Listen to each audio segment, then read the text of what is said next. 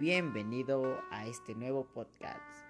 Estás escuchando Relatos de Miedo y hoy te voy a hablar sobre una leyenda muy conocida en Puebla. Comencemos. Esta leyenda trata la llorona de San Pablo del Monte.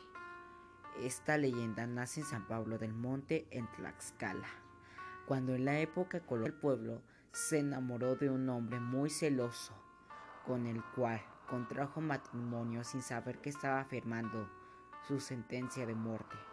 Conforme pasó el tiempo, ella fue madre de unos lindos hijos a quien les heredó su belleza, una belleza que les costaría lágrimas de sangre, pues el enfermizo esposo, por miedo a que su hermosa esposa le engañara, decidió encerrar por dos años en su casa alejada del pueblo.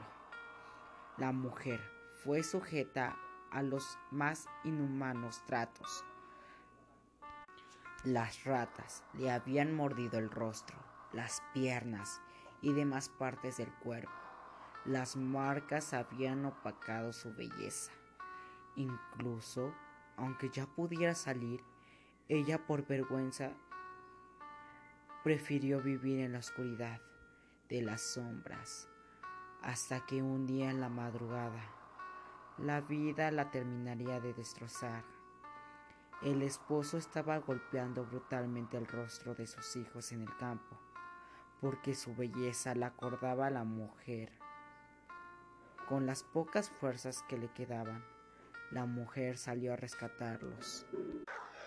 Pero una jauría de perros del hombre la atacaron bajo las órdenes de él, la destrozaron de pies a cabeza pero aún así ella logró llegar hasta entonces quienes ya habían fallecido.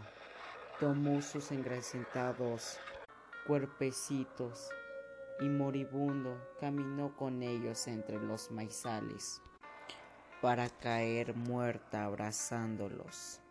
Tanta rabia y dolor hicieron que el espíritu de la mujer despertara después de la muerte, pues la leyenda cuenta que pasadas de las 10.30 de la noche, los habitantes de San Pablo del Monte se encierran en sus...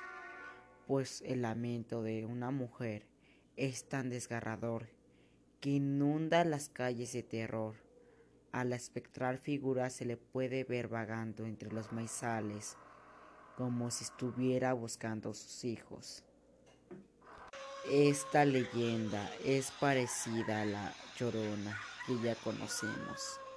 La llorona de Pablo del Monte la llamaron así por sus grandes llantos de dolor. Gracias por escuchar este podcast. Nos vemos en otro relato de terror.